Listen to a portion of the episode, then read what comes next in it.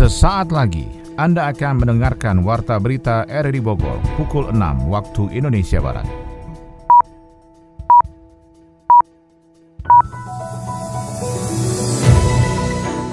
Selamat pagi dan salam jumpa. Kami kembali hadir lewat Warta Berita edisi pagi ini, Rabu 19 Mei 2021. Siaran ini bisa Anda dengarkan juga melalui audio streaming pada RRI Play di smartphone Anda dan bisa Anda dengarkan juga lewat Radio Tegar Beriman Kabupaten Bogor yang turun menyiarkan siaran kami pagi ini.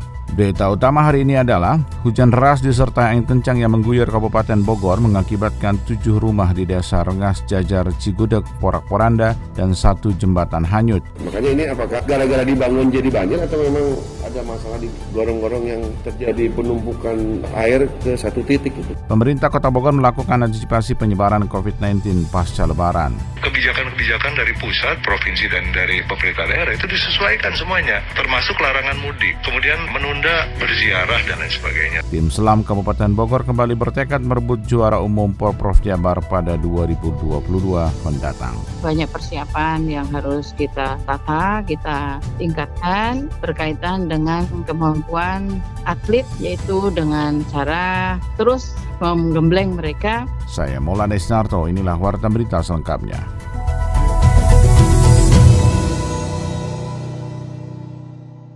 Ketua MPR RI Bambang Susatyo memastikan kehadiran pokok-pokok haluan negara tidak menyebabkan Presiden kembali menjadi mandataris MPR yang harus menyampaikan laporan pertanggungjawaban kepada MPR. Bamsud dalam sosialisasi empat pilar kebangsaan mengatakan Presiden dan Wakil Presiden tetap menjadi mandataris rakyat yang dipilih secara langsung oleh rakyat.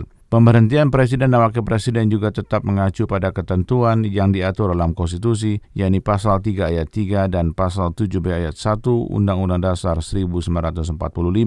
Menurut Ketua MPR itu, amandemen terbatas Undang-Undang Dasar 45 tidak akan mengarah pada hal-hal lain di luar PPHN, seperti penambahan periodisasi masa jabatan Presiden dan Wakil Presiden. Ini mengingat pasal 37 Undang-Undang Dasar 45 telah mengatur secara tegas mengenai mekanisme usul perubahan konstitusi yang tidak dilakukan secara mendadak. Temuan survei Indobarometer menunjukkan elektabilitas PDI Perjuangan masih unggul mencapai 21,4 persen, sementara Partai Solidaritas Indonesia mencapai 5 persen. Direktur Eksekutif Lembaga Survei Indobarometer Leonard SB dalam siaran persnya mengatakan, di tengah staktanya partai-partai politik, elektabilitas PSI berhasil menembus angka 5 persen. Sementara itu Partai Umat membuat kejutan dengan menggeser PAN yang notabene adalah partai induk sebelum pecah. Dalam satu tahun terakhir, elektabilitas PSI terus mengalami kenaikan pada kisaran 4 persen, sedangkan Partai Umat berpeluang menjadi parpol baru yang bisa mendolang dukungan pemilih Islam. Partai Gerindra masih di posisi kedua dengan elektabilitas 13,8 persen, disusul Golkar 8 persen. Dua parpol oposisi mengamankan posisi pada urutan keempat kelima yaitu Demokrat 7,8 persen dan PKS 7,5 persen. Berikutnya PKB 5,6 persen, Nasdem 3,5 persen, dan P3 2,3 persen. Jajaran papan bawah diduduki Perindo 0,5 persen, Haruna 0,2 persen, dan Partai Gelora 0,1 persen. Partai-partai lain seperti Partai Berkarya, PBB, dan PKP ataupun Partai Baru Masumi Reborn tidak mendapat dukungan sama sekali. Survei Indobarometer dilakukan pada tanggal 27 April hingga 3 Mei 2021 melalui sambungan telepon kepada 1.200 responden di seluruh Indonesia yang dipilih acak dari survei sebelumnya sejak 2019.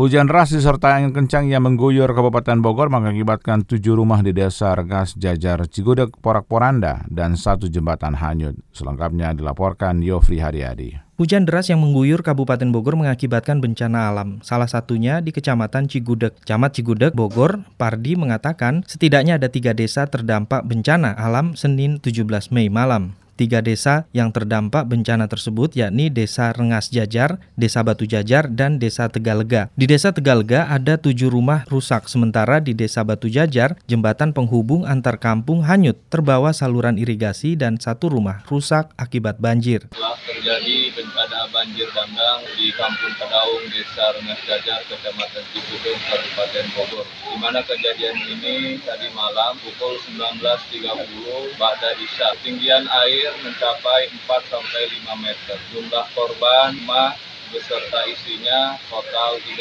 sampai 40 rumah. Mohon bantuan pada seluruh masyarakatnya, Kecamatan Cigudeg dan juga Kabupaten Bogor khususnya para relawan untuk datang ke Kampung Kadaung karena situasi membutuhkan bantuan tenaga, medis dan juga obat-obatan dan juga makanan. Salah satu penyebab genangan air di wilayah itu pun adalah ambruknya tembok penahan tebingan setinggi 3 meter di Desa Rengas Jajar. Wakil Bupati Iwan Setiawan memberikan atensi terkait infrastruktur di Kabupaten Bogor yang diduga menjadi penyebab banjir genangan, seperti gorong-gorong yang tersumbat serta proses pengerjaan konstruksi yang kurang detil dan tidak sesuai dengan perencanaan di lapangan. Intensitas hujan tinggi itu naik gitu. Makanya ini apakah gara-gara dibangun jadi banjir atau memang ada masalah di gorong-gorong yang terjadi penumpukan air ke satu titik itu. Kita belum ini nanti secara teknis dari kami, dari Setda untuk ke PUPR lah dengan dia Bisa jadi dalam perencanaan bagus tapi pelaksanaan jelek. Banjir di Kecamatan Cigudeg bukan merupakan banjir bandang, melainkan luapan air dari kali Cidanggar ditambah curah hujan yang tinggi. Meski berangsur surut, namun potensi banjir genangan masih sangat memungkinkan mengingat curah hujan yang cukup tinggi. Tidak ada korban luka maupun jiwa, warga bergotong royong membersihkan sisa lumpur akibat genangan dan menanti bantuan dari BPBD setempat.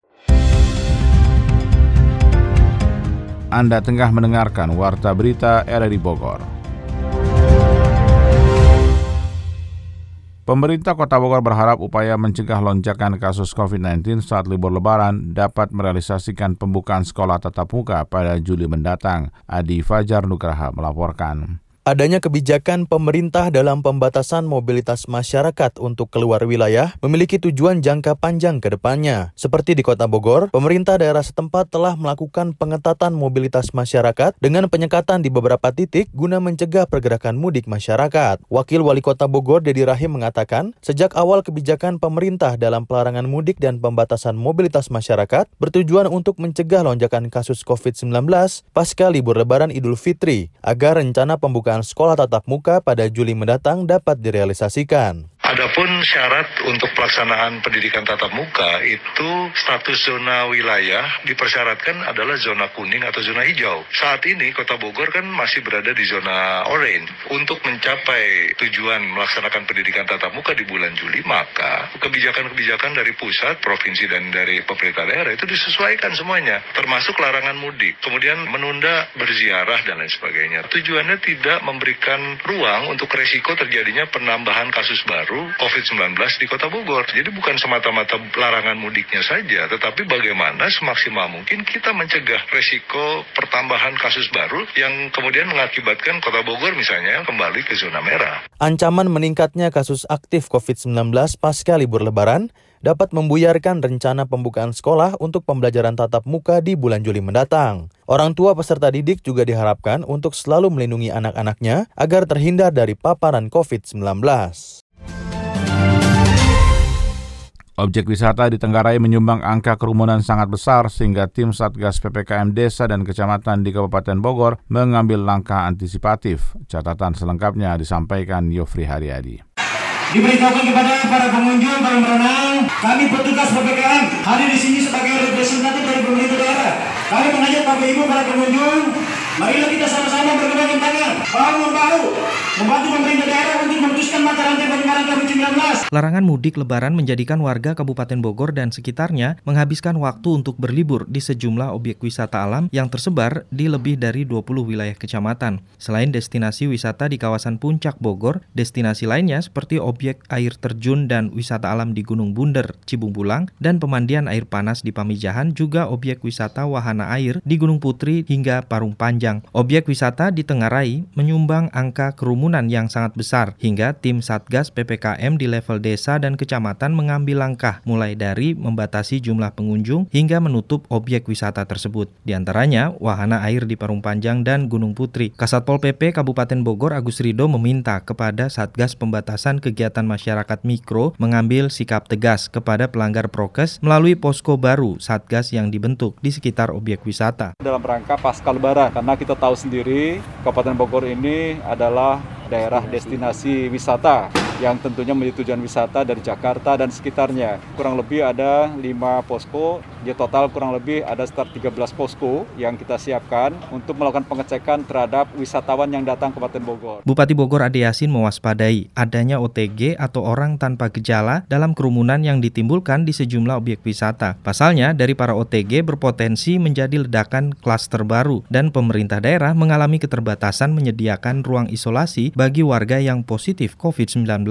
Yang harus kita waspadai juga OTG ya, atau yang isolasi mandiri yang tidak melaporkan mungkin gejalanya ada tidak melaporkan itu yang harus kita antisipasi. Makanya PPKM kenapa harus terus kita pantau supaya pergerakan dari mulai kecil wilayah terkecil itu sudah bisa dipantau atau diketahui oleh kita. Jadi sekarang masyarakat sudah paham, sudah ngerti apa isolasi mandiri sehingga ketika ada gejala baru dibawa ke rumah sakit. Tapi itu harus diwaspadai, jangan sampai apakah isolasi mandirinya benar apa enggak kan? Pasca rapat virtual yang dilakukan serempak diikuti 40 pimpinan kecamatan Kabupaten Bogor, operasi penerapan PPKM besar akan dilakukan menyasar dan mengambil sampel acak, rapid, dan swab antigen kepada pengelola dan pengunjung objek wisata di Kabupaten Bogor melalui patroli gabungan TNI Polri dan Satgas COVID-19 di masing-masing kecamatan.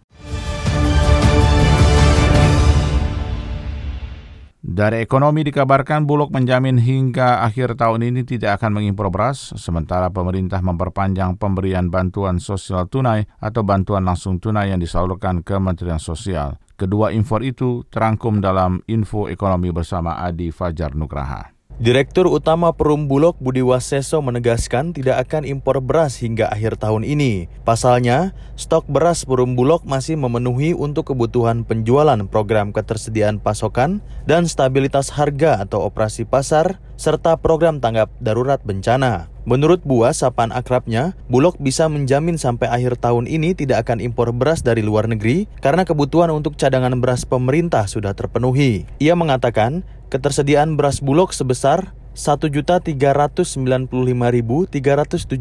ton per 17 Mei 2021 terdiri dari cadangan beras pemerintah sebanyak 1.378.047 ton. Angka itu berada dalam batas aman stok CBP Bulog yang ditetapkan pemerintah yaitu 1 juta ton sampai dengan 1,5 juta ton. Sedangkan sisanya adalah beras komersial sebanyak 17.329 ton.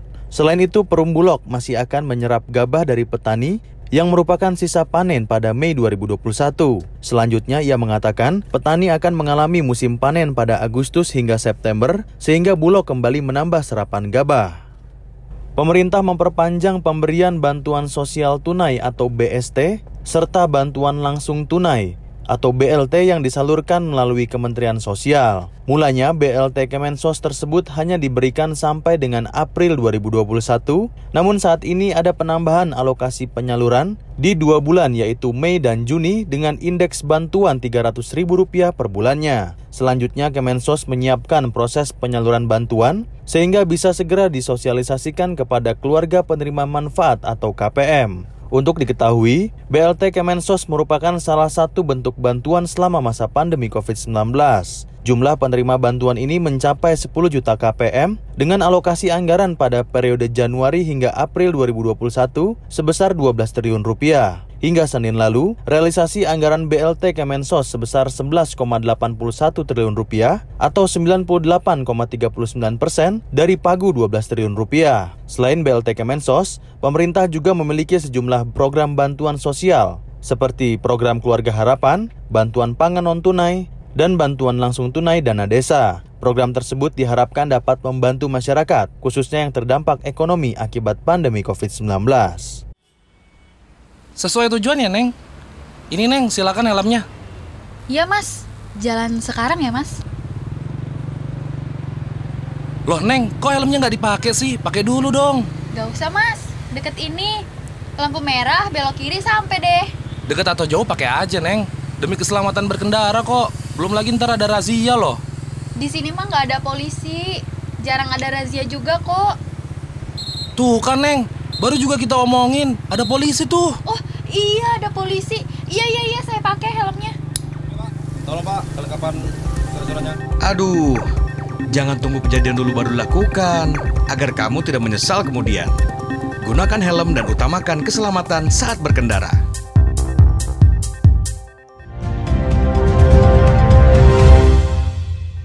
Pemerintah Kota Bogor melakukan antisipasi penyebaran COVID-19 pasca lebaran. Hal itu kami angkat lewat liputan mendalam yang selengkapnya disampaikan Sony Agung Saputra.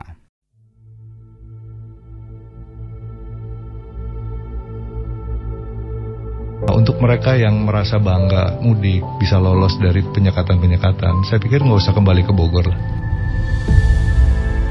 Kekesalan Forum Komunikasi Pimpinan Daerah Forkominda Kota Bogor itu diutarakan Wakil Wali Kota Bogor Dedi Arahim. Ia menyatakan pemudik jangan kembali ke Bogor sebelum melakukan isolasi mandiri dan tes swab COVID-19. Dalam masa Idul Fitri 1442 Hijriah ini, pemerintah pusat dan daerah sudah menyatakan melarang mudik karena COVID-19 masih menjadi persoalan yang angka positif masih tinggi. Untuk itu pemerintah Kota Bogor bersama TNI dan polisi serta elemen masyarakat melakukan sekat perbatasan di beberapa titik untuk mengantisipasi adanya masyarakat yang melakukan mudik lebaran 2021 ini. Kemudian tim gabungan melakukan penyisiran di tempat wisata bahkan menutup pusat perbelanjaan dan wisata yang sudah melebihi daya tampung sesuai aturan. Penolakan juga terlihat dari warga dengan adanya spanduk penolakan pemudik yang masuk ke wilayah Cimahpar sebelum melakukan isolasi mandiri dan tes swab.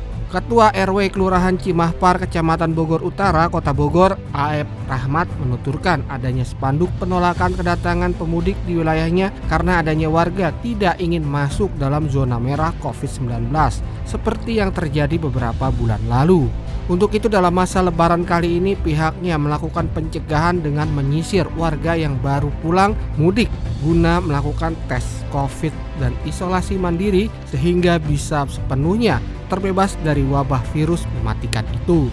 Pihaknya juga menyediakan tempat isolasi mandiri agar semua bisa terawasi dan termonitor gerak dan mobilitas warga yang baru pulang mudik. Kami mematuhi peraturan pemerintahan pusat dan daerah untuk melaksanakan di wilayah terbawah RT RW dan kami karena di wilayah kami itu banyak warga perumahan. Intinya saya membawahi 10 RT yang 3 RT itu kampung, perumahan 7 RT. Jadi sangat riskan untuk pulang mudik semua. Jadi kami harus memantau terus wilayah kami.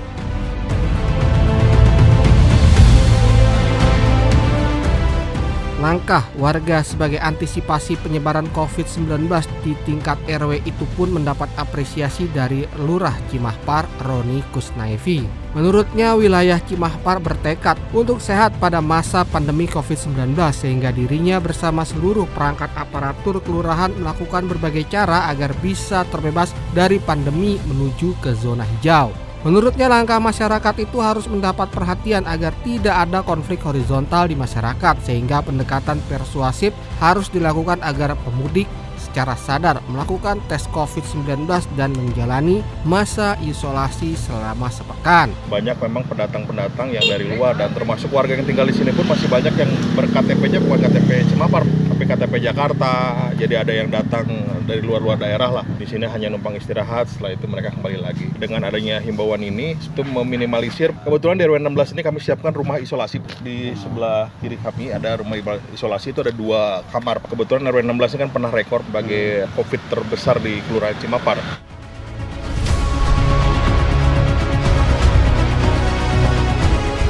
Untuk menjaga kondusivitas wilayah, peran Babin Kantipmas dan Babinsa Kelurahan menjadi penting agar bisa bersama memerangi wabah COVID tersebut saat lebaran di mana banyak warga yang tidak taat aturan pemerintah yang melarang mudik. Humas Polresta Bogor Kota Ibtu Rahmat Gumilar mengatakan sudah ada gerakan dari Babin Kantipmas Kelurahan Cimahpar untuk bersama masyarakat mendeteksi dini adanya penyebaran COVID-19 yang kemungkinan berasal dari warga masyarakat yang mudik lebaran. Upaya warga binaannya yaitu RW 16 Simahpar terkait dengan pemasangan spanduk. Dia juga mendukung kepada warga supaya selektif atau waspada terhadap para pemudik yang datang ke tempat itu sekaligus dengan kelurahan maupun Satgas Covid Kelurahan Cimahpar mendata, mengontrol, mengawasi tempat-tempat yang rawan seperti tempat kos-kosan atau tempat warga yang warganya sangat padat.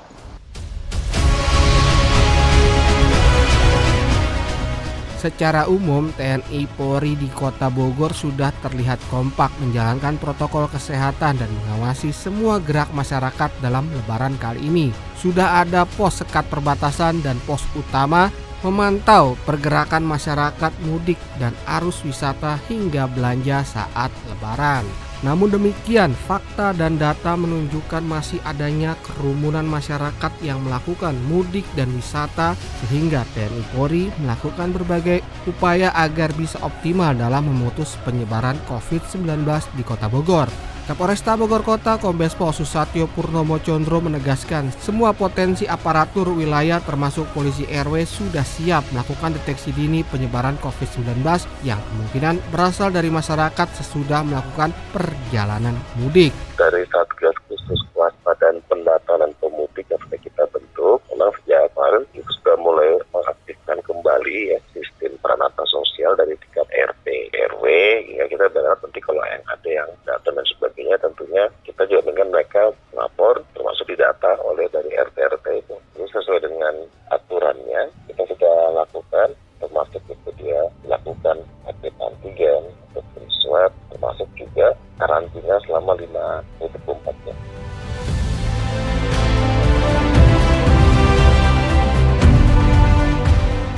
Dari unsur pemerintah daerah juga sudah melakukan berbagai upaya optimalisasi dengan gerakan telusur pelacakan potensi penyebaran virus tersebut di area pemukiman. Wakil Wali Kota Bogor Dedi Arahim mengaku kecewa dengan sikap egoisme masyarakat yang tidak mencerminkan kesabaran dalam masa pandemi ini. Untuk mereka yang mudik ujarnya harus mengikuti aturan aparat di tingkat kelurahan bahkan RT dan RW agar mengikuti isolasi mandiri bahkan mengecek ada tidaknya virus setelah melakukan perjalanan ke kampung halaman. Untuk mereka yang mudik ah, tentu harus punya tanggung jawab juga yang merasa bangga mudik itu harus punya tanggung jawab. Mereka kembali ke wilayah Bogor tentu dengan catatan harus menunjukkan hasil PCR test yang negatif ya baru bisa kembali ke warga karena kita sudah berjuang mati-matian ya sudah satu tahun lebih. lebih. Saya pikir ini harus ada satu kebersamaan ya, kemudian juga harus ada kekompakan bahwa kita tidak ingin terus mengulang ya sampai dengan Lebaran tahun depan kita seperti ini lagi.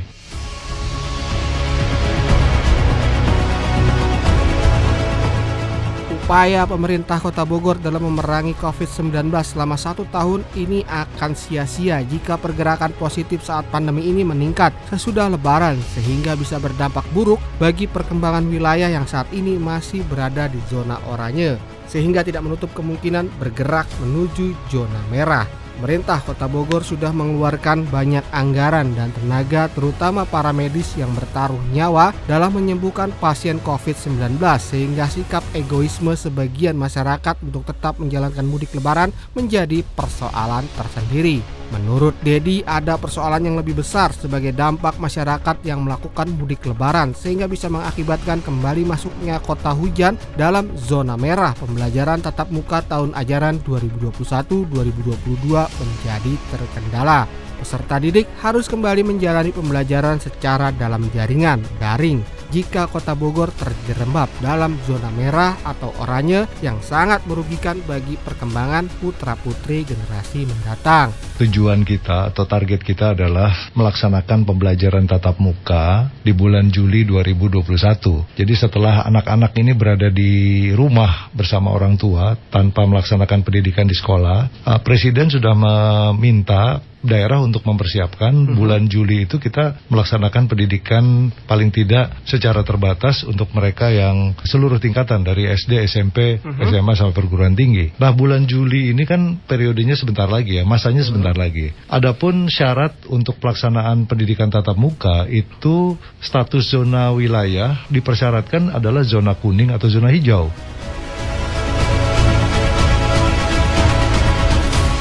Meski demikian, seluruh tenaga dan upaya pemerintah daerah bersama jajaran Forkominda Kota Bogor akan terus bergerak meminimalisasi naiknya angka COVID-19 dengan upaya nyata di lapangan. Masyarakat juga harus mematuhi himbauan pemerintah agar tetap menjalani protokol kesehatan dengan tetap memakai masker, menjaga jarak, mencuci tangan, dan menghindari kerumunan dan membatasi mobilitas. Pandemi COVID-19 merupakan ancaman bagi kehidupan jika masyarakat tidak mematuhi upaya memutus mata rantai virus tersebut dengan protokol kesehatan yang benar dan ketat.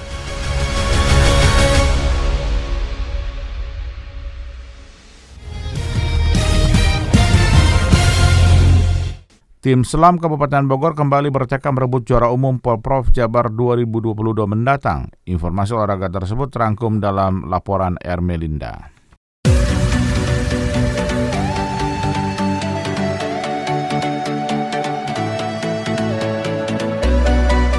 Konfederasi Sepak Bola Asia AFC pada hari Minggu mengkonfirmasi bahwa Korea Utara telah menarik diri dari turnamen kualifikasi Piala Dunia 2022 di Qatar. Menurut Reuters, langkah tersebut dilakukan setelah negara tersebut mundur dari Olimpiade Tokyo musim panas ini karena kekhawatiran atas pandemi COVID-19. Korea Selatan semula akan menjadi tuan rumah pertandingan tersisa dalam grup H putaran kedua turnamen penyisian Asia pada Juni. Namun pejabat Korea Utara mengkonfirmasi menginformasikan kepada rekan mereka di selatan tentang keinginannya untuk mengundurkan diri bulan ini. Menjelang pengunduran diri tersebut, Korea Utara berada pada urutan keempat klasmen grup setelah lima pertandingan, setara dengan 8 poin dengan Korea Selatan yang telah memainkan satu pertandingan lebih sedikit. Turkmenistan saat ini memimpin grup tersebut yang juga dihuni oleh Lebanon dan Sri Lanka. AFC mengatakan akan merujuk pengunduran diri Korea Utara ke organisasi sepak bola dunia FIFA dengan keputusan tentang bagaimana negara tersebut keluar dari kompetisi akan mempengaruhi klasmen grup yang akan diumumkan pada waktunya.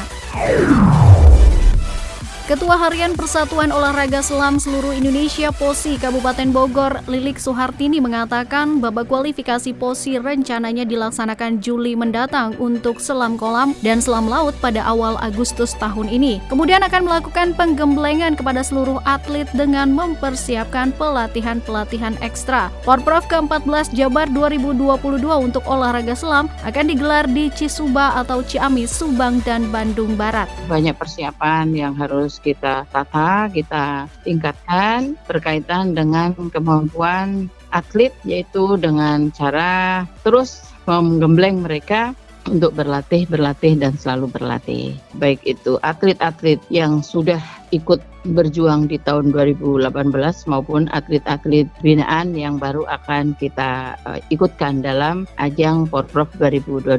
Jadi di situ tiap hari kita gembleng untuk mereka berlatih baik itu di sore hari setelah mereka kita sekolah maupun di pagi hari sebelum mereka berangkat sekolah. Namun karena pandemi memang banyak faktor yang membuat mereka tidak bisa uh, jalan dua-duanya ya. Tapi untuk tiap hari tetap latihan baik itu latihan darat maupun latihan latihan di kolam. Pada Porda Jabar 2018 di Kabupaten Bogor, tim selam Kabupaten Bogor berhasil mendulang 8 emas, 8 perak, dan 3 perunggu sehingga keluar sebagai juara umum dalam perhelatan olahraga akbar bergengsi sejauh barat tersebut. Pada Porprov ke-14 Jabar 2022 di Cisuba, cabang olahraga selam akan mempertandingkan 28 nomor, di antaranya 20 nomor kolam dan 8 nomor selam laut. Dengan adanya perubahan tersebut, pihak pihaknya terus melakukan pemetaan ulang untuk nomor laut dan nomor kolam yang akan disesuaikan dengan kesiapan para atlet dalam mewujudkan target emas. Akan ada 16 atlet yang akan diturunkan dalam BK Porprov mendatang dari nomor perorangan dan nomor beregu.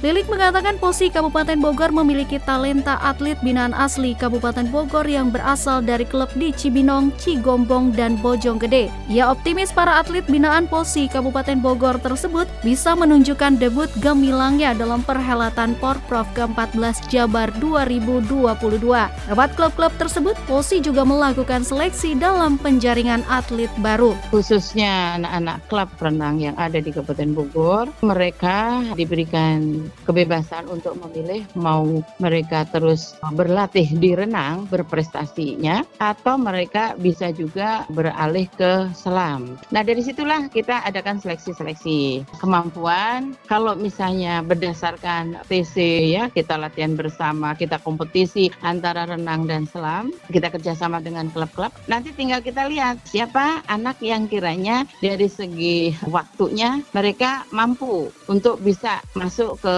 selam dan kita bina di selam.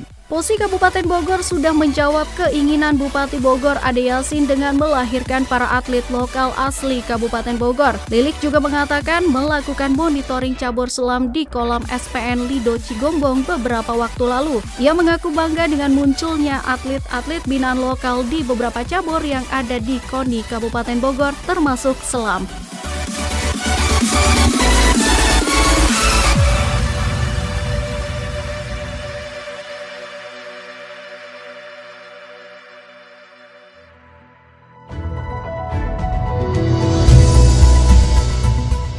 Demikian Warta Pirita edisi hari ini. Sebelum berpisah kembali kami sampaikan berita utama. Hujan deras disertai angin kencang yang mengguyur Kabupaten Bogor mengakibatkan tujuh rumah di Desa Rengas, Jajar Cigudeg, Porak-Poranda, dan satu jembatan hanyut. Pemerintah Kota Bogor melakukan antisipasi penyebaran COVID-19 pasca Lebaran. Tim Selam Kabupaten Bogor kembali bertekad merebut juara umum Porprov Jabar 2022 mendatang. Saya Maulana Estarto, mewakili tim yang bertugas untuk edisi hari ini mengucapkan terima kasih atas perhatian Anda. Selamat pagi, sampai jumpa.